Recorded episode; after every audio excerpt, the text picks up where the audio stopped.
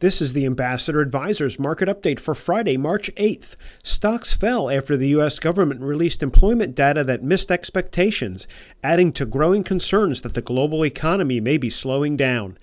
The Dow dropped 23 points, the Nasdaq fell 13, and the S&P was down 6. Ambassador Advisors, a Christian financial planning firm helping faithful stewards do more. For more information, visit our website at ambassadoradvisors.com. Securities offered through American Portfolios Financial Services, member FINRA SIPC. Investment advisory services offered through Ambassador Advisors is not affiliated with American Portfolios Financial Services. Information in this illustration has been obtained from sources believed to be reliable and is subject to change without notification.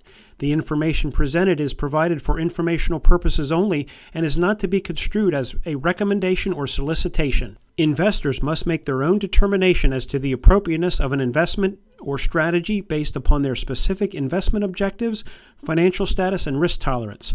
Past performance is not an indication of future results. Investments involve risk and the possible loss of principal.